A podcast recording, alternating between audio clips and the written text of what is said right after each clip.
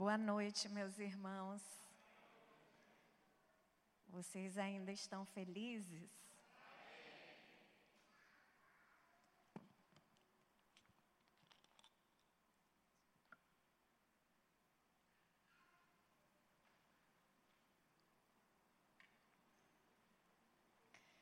Meus irmãos, eu até coloquei no grupo da nossa supervisão que essa conferência, assim, para mim foi muito marcante, né?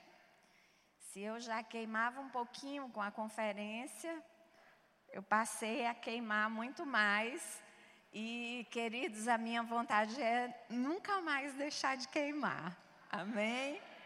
Então, assim, foi maravilhoso. Foram dias, assim, de muita graça de Deus, poder de Deus, palavra de Deus derramada sobre nós, né?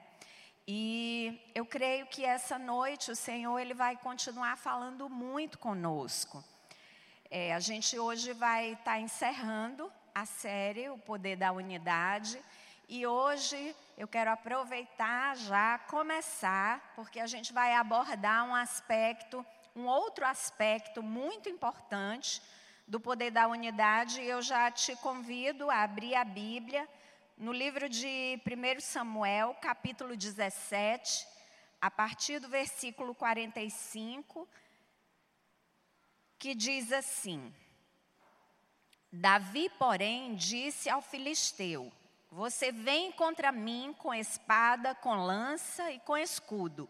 Eu, porém, vou contra você em nome do Senhor dos Exércitos, o Deus dos exércitos de Israel, a quem você afrontou.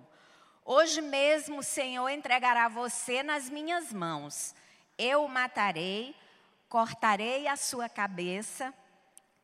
E hoje mesmo darei os cadáveres do arraial dos filisteus, às aves dos céus e às feras da terra.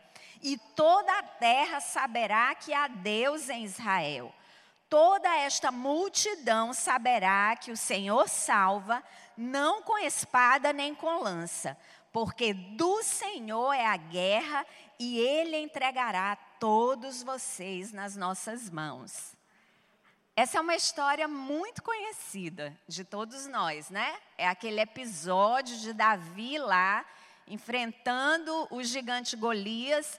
Queridos, e aqui nesse texto, Davi ele traz algumas revelações para nós, ele faz algumas declarações e a primeira delas é que o Senhor, ele chama de Jeová Sabaó, que é, significa o Senhor dos exércitos, né? E se Davi chama o nosso Deus de o Senhor dos exércitos, é porque Deus ele tem exércitos.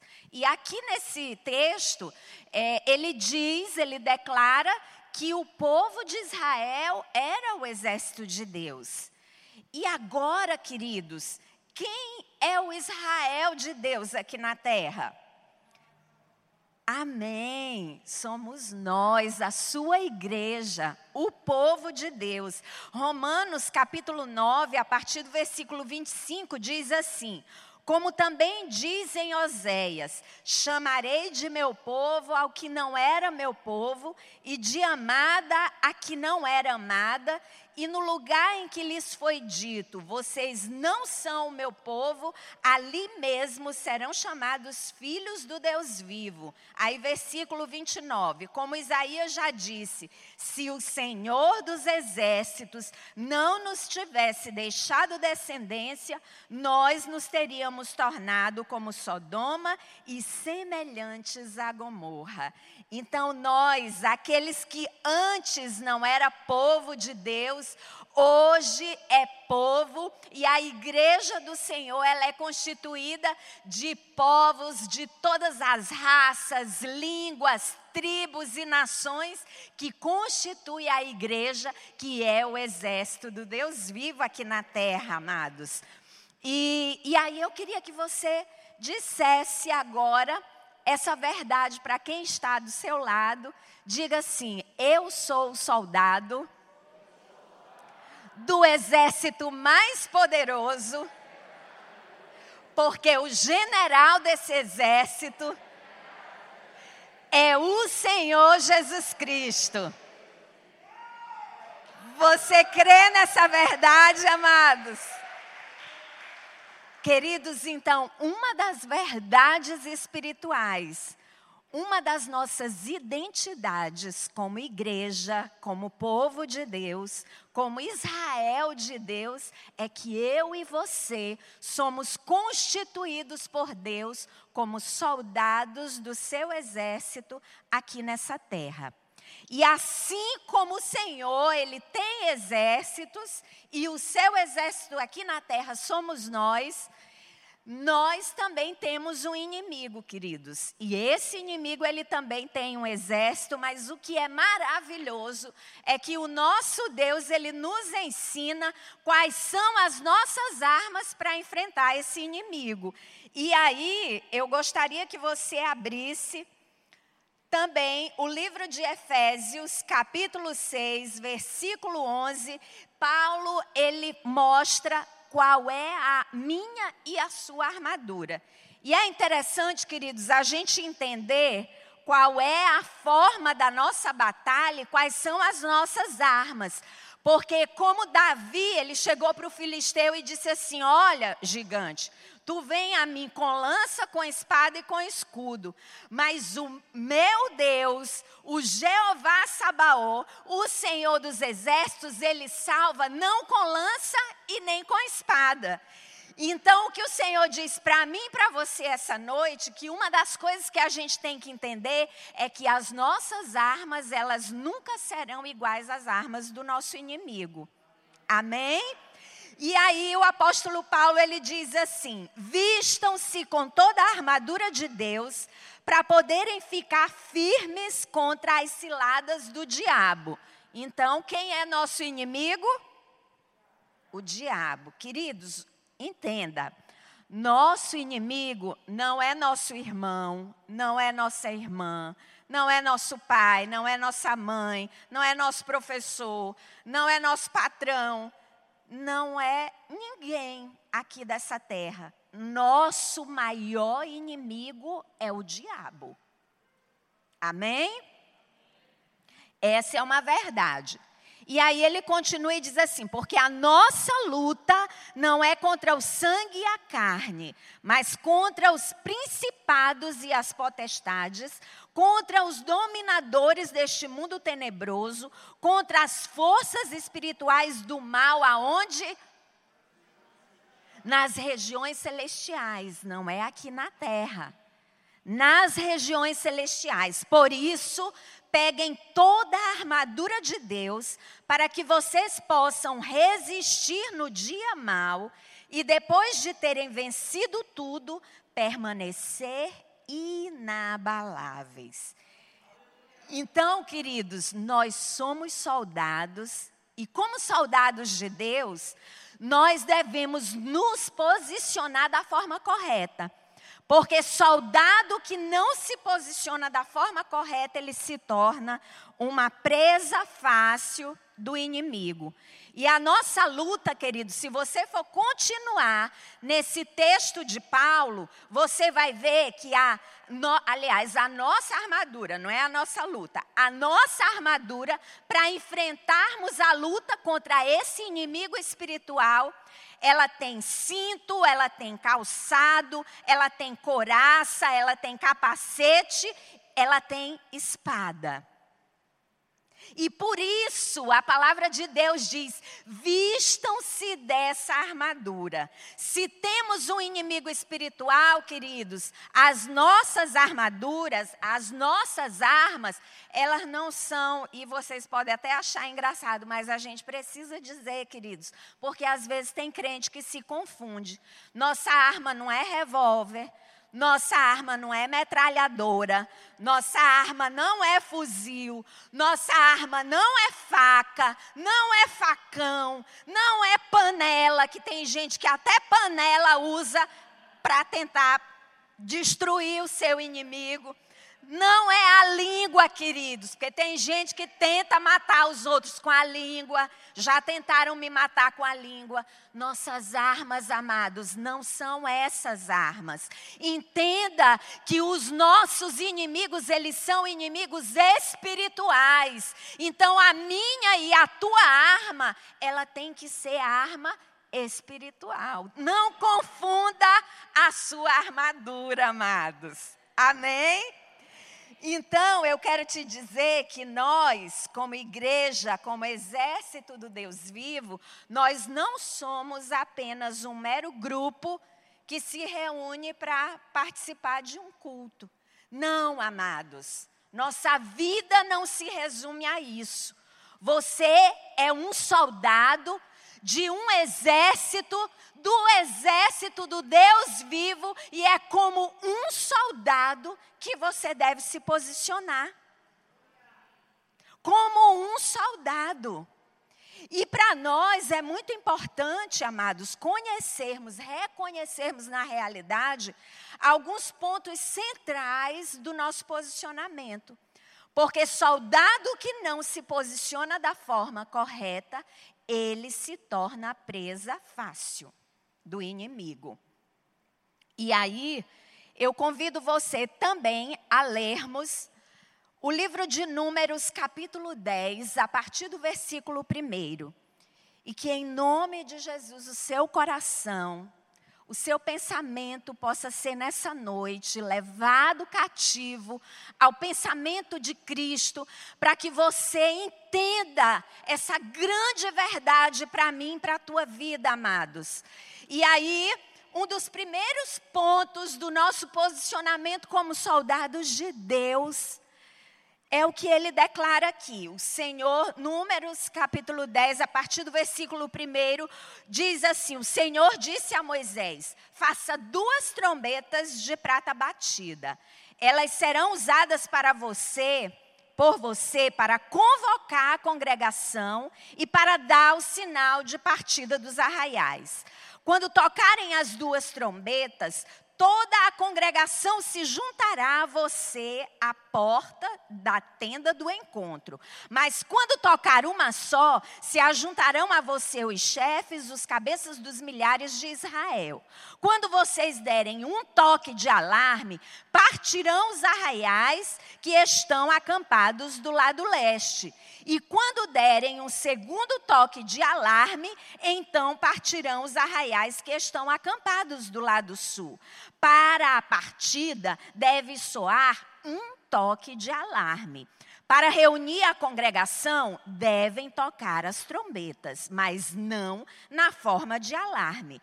Os filhos de Arão, sacerdotes, tocarão as trombetas, e isto será para vocês por estatuto perpétuo de geração em geração. Quem era que devia tocar as trombetas, amados? Os sacerdotes. Então, os sacerdotes eram os responsáveis para tocarem a trombeta, para que o povo de Israel, o exército de Deus, se posicionasse para poder o quê? Avançar. Você sabe o que essa verdade simboliza para mim e para você, queridos?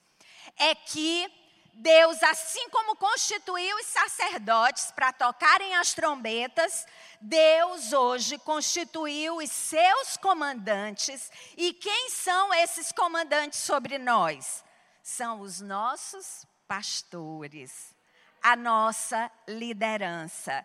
São eles que são os responsáveis por tocarem a trombeta para o exército que somos nós nos posicionarmos. E você sabe o que simboliza esse tocar da trombeta, amados? Hoje é o liberar a palavra de Deus que vem primeiro a eles e que depois de virem sobre os nossos comandantes, eles são usados por Deus para liberarem aquilo que Deus quer, a ordem de comando de Deus para o seu exército que somos nós.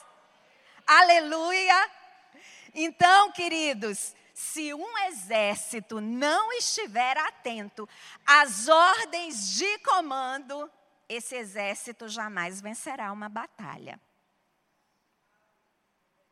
E sabe, queridos, eu não sei se você, eu já fui convidada, no ano de 2008, eu fui convidada a servir no, no Exército aqui em São Luís. Um sargento foi consultar comigo e no Exército, no batalhão, lá não tinha, lá do, do, do João Paulo, não tinha otorrino, aí ele me fez o convite. Doutor, eu queria lhe fazer um convite para a senhora servir, nós precisamos de otorrino.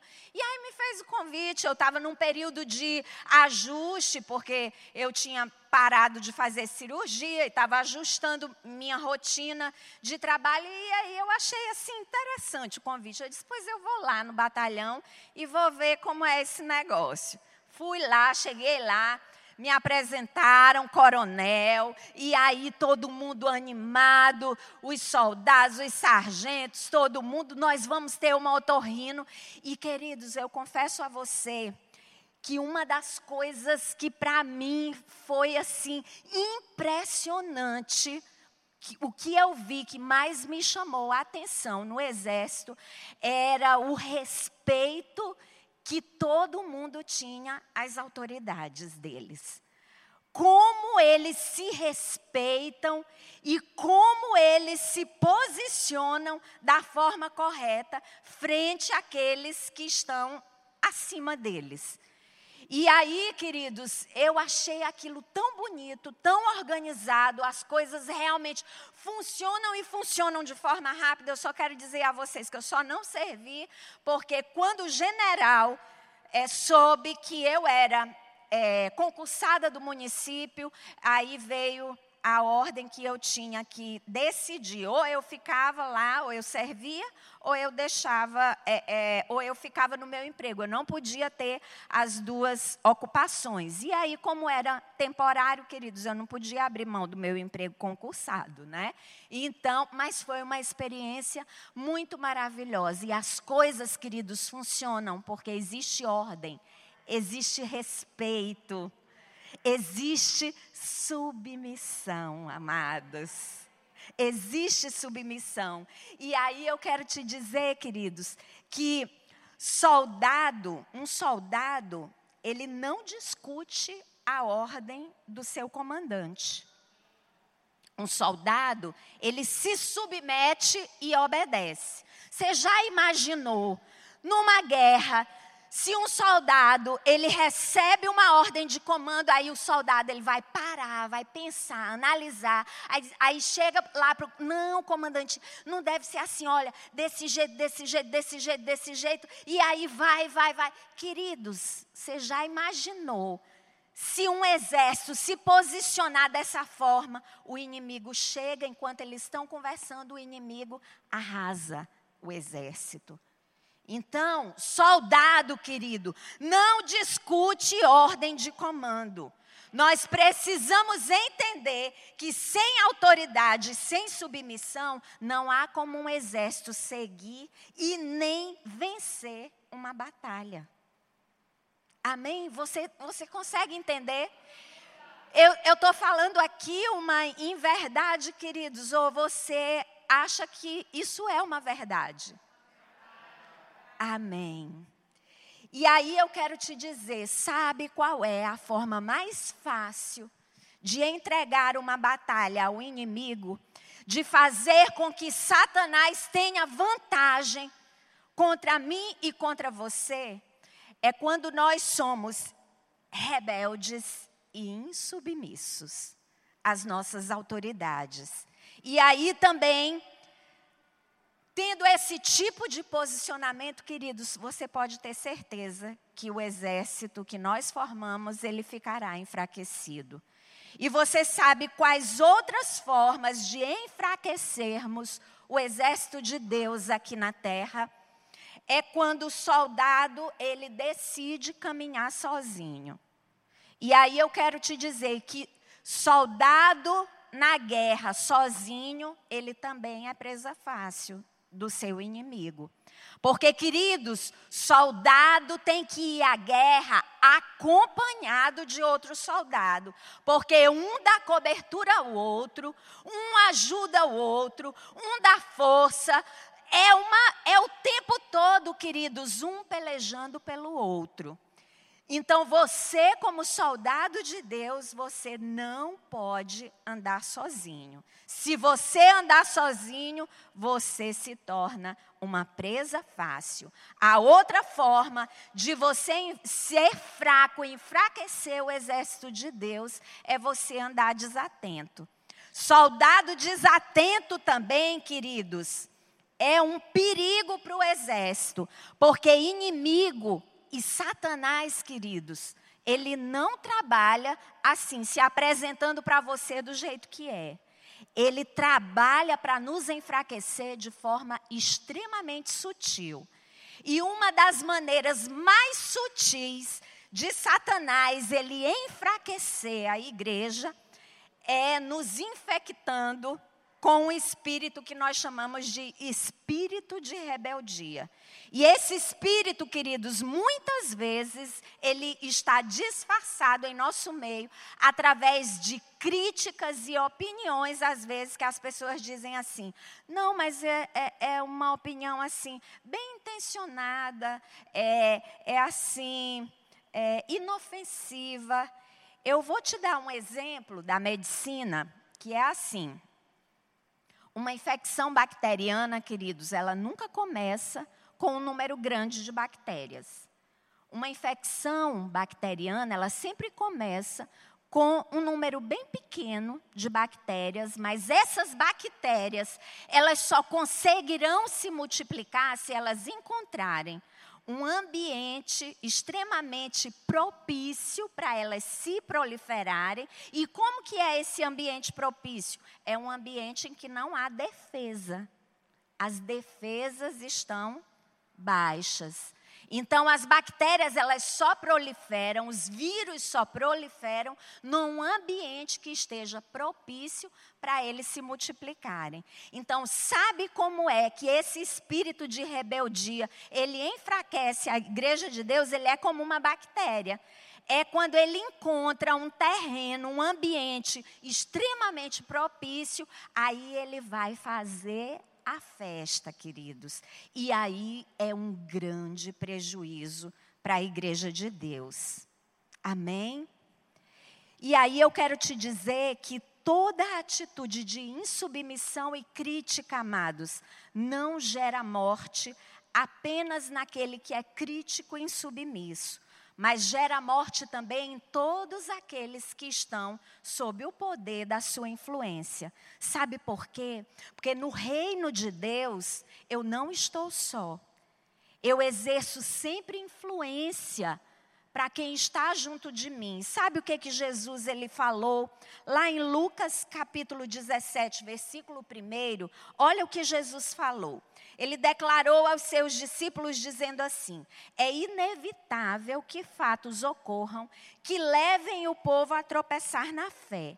Mas ai da pessoa por meio de quem vêm os escândalos. E você sabe que escândalo é esse aqui que Jesus está falando? Não são aquelas coisas assim é, cabeludas, não, sabe, irmãos? Aquela coisa que a gente vê e se assusta. Não. Escândalo aqui é qualquer impedimento colocado no caminho e que faz alguém tropeçar e cair. Às vezes, uma pedrinha muito pequena pode fazer alguém tropeçar. Aí Jesus diz assim: seria melhor que tal pessoa fosse atirada ao mar como uma pedra, com uma pedra de moinho amarrada ao pescoço, do que induzir um destes pequeninos a pecar.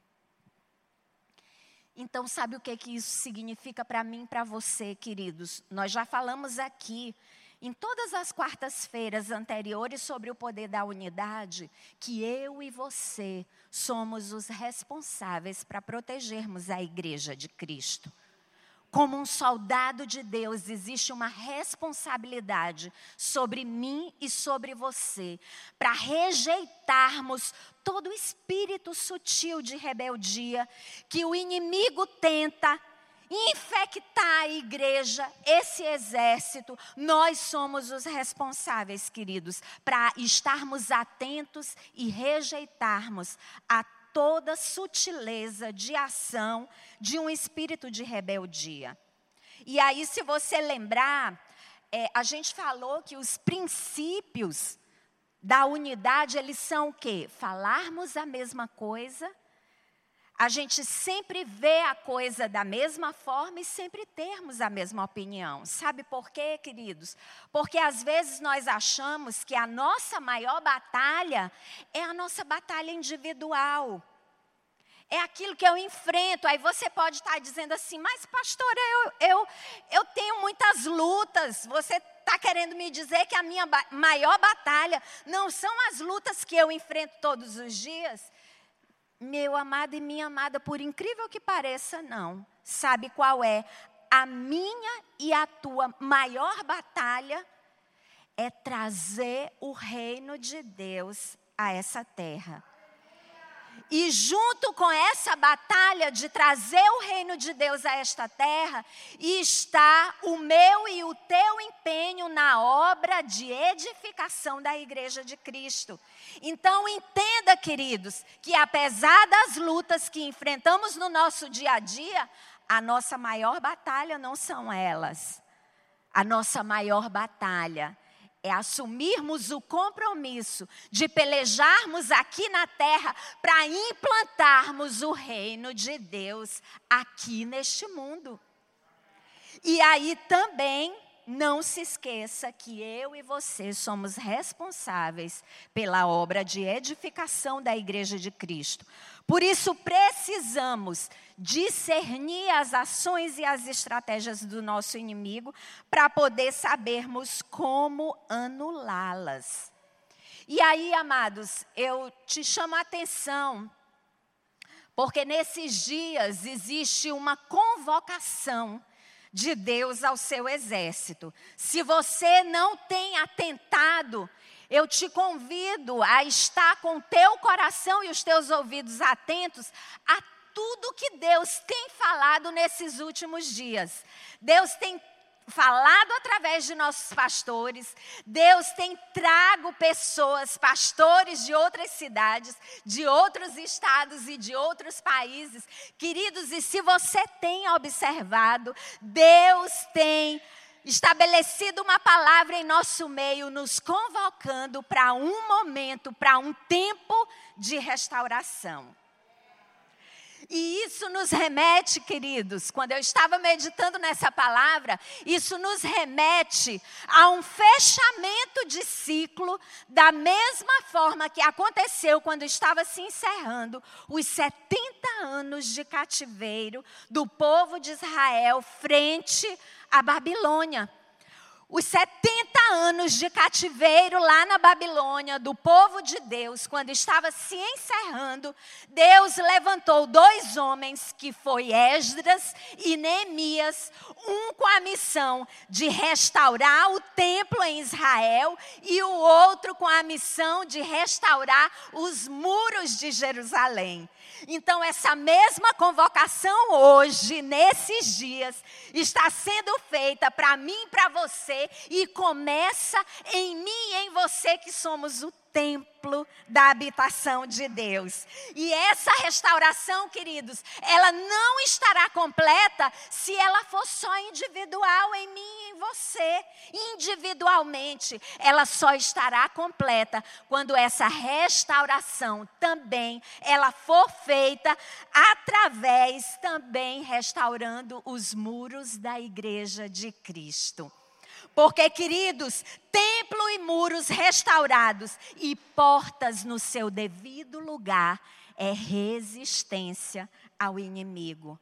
Entenda, queridos, que a obra de restauração que o Senhor está nos chamando, existem palavras aqui, não sei, amado, se você tem observado, o quanto que Deus tem nos chamado para submissão, para considerarmos aqueles que são autoridade sobre nós, para nos sujeitarmos, para sermos submissos, para ouvirmos aquilo que Deus, a trombeta que Deus tem tocado através da nossa liderança. Queridos, eu não sei você, mas o que eu tenho mais ouvido da parte de Deus aqui nessa igreja são palavras desse tipo. E este é um tempo de fechamento de ciclo para a igreja de Deus. E eu quero te dizer, queridos, que nesta guerra sempre haverá oposição contra mim, contra você.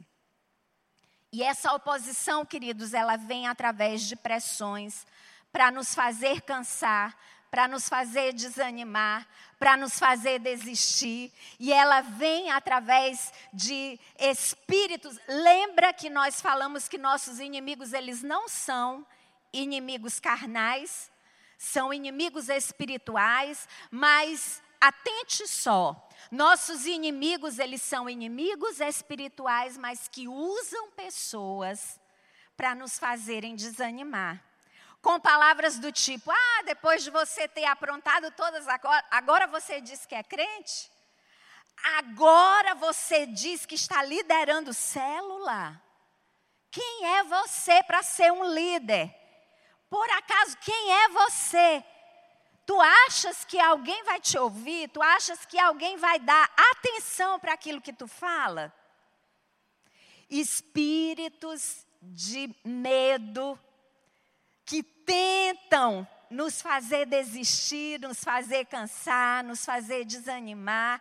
Vozes, queridos, que se levantam para minar a obra de Deus, dizendo para mim e para você: já chega de tanto pede-pede, é dinheiro demais que esse povo pede é cesta básica para isso, é presente, é, é, é, é presente para a criança, é uma família ali que precisa da nossa ajuda, é dinheiro para Casa Souza, é dinheiro para construção, não para de ter construção.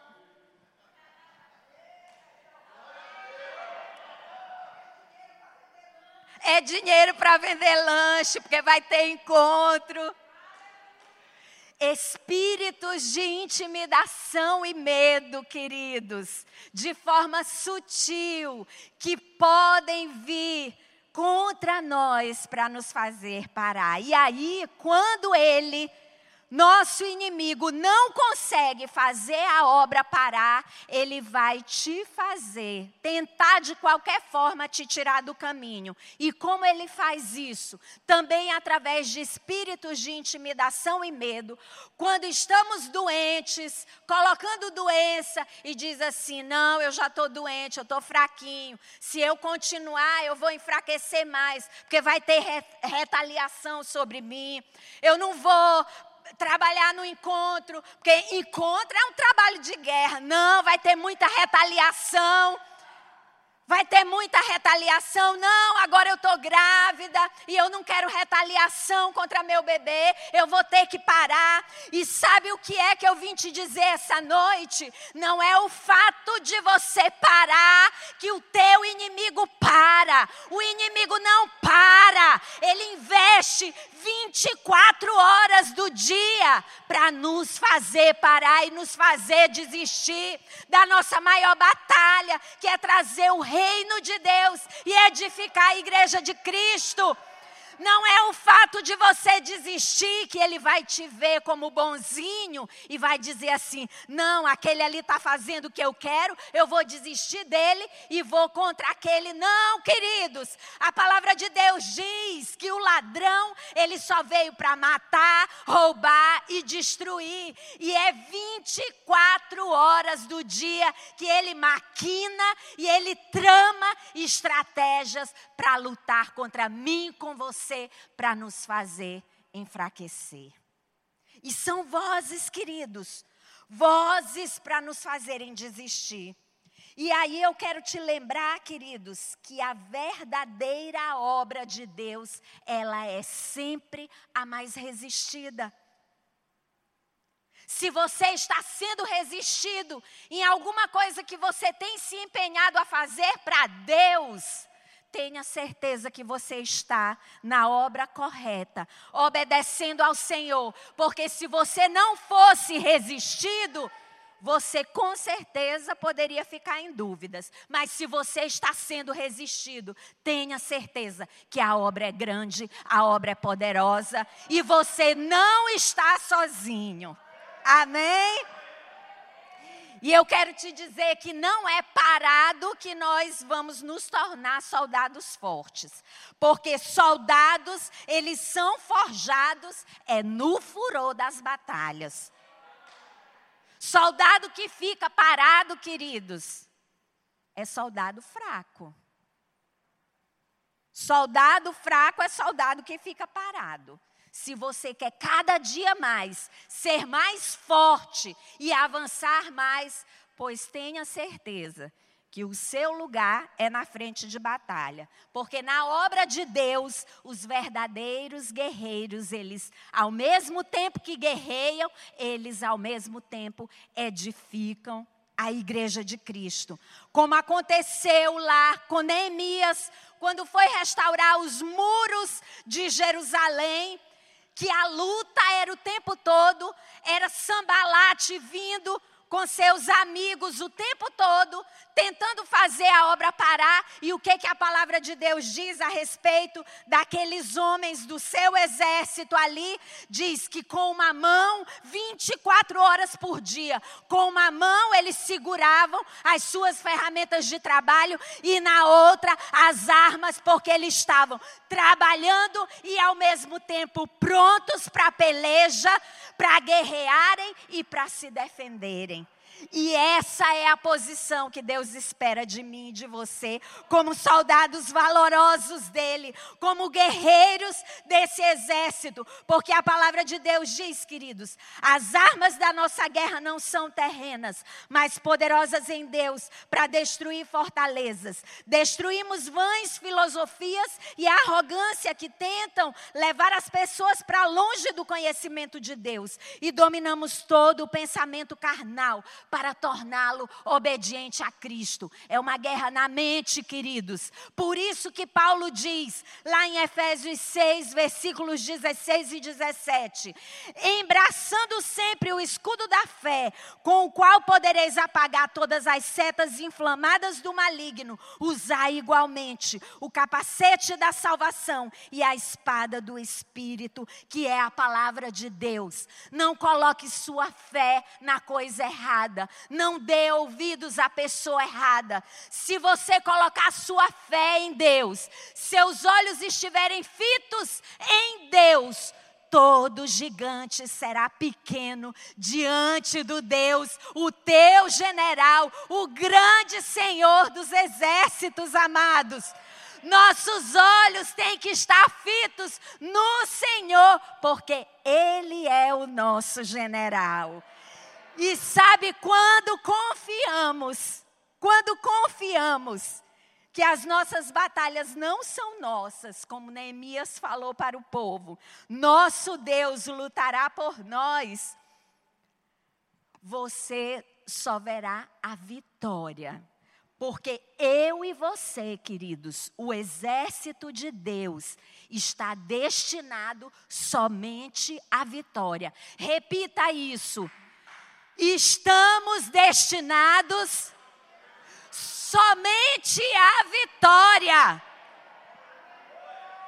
Não existe possibilidade de um exército cujo general é Deus, o grande rei, o grande general. Não existe possibilidade de perder a batalha e estamos destinados à vitória, como o profeta Jeremias declarou. Mas o Senhor está comigo como um poderoso guerreiro, por isso os meus perseguidores tropeçarão e não prevalecerão como Paulo declara lá em Colossenses, capítulo 2, versículo 15: E despojando as autoridades e poderes malignos, fez deles um espetáculo público, triunfando sobre todos eles na cruz.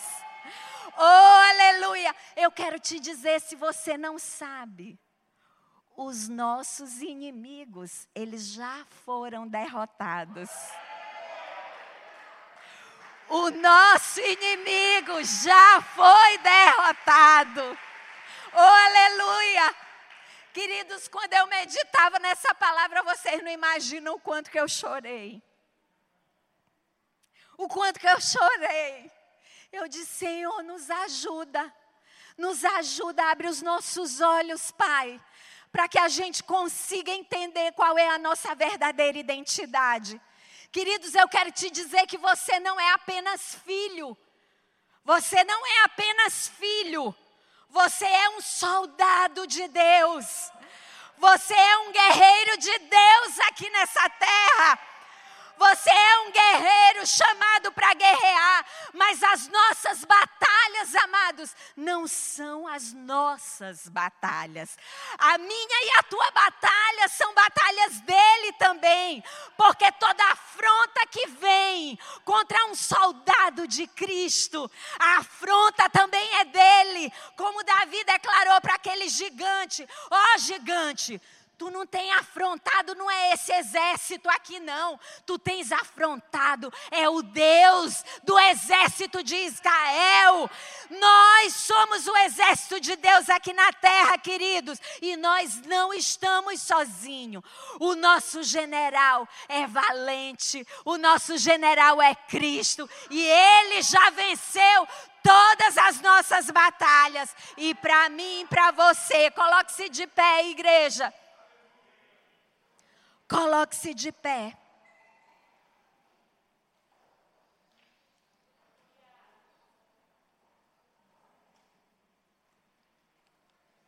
Coloque-se de pé.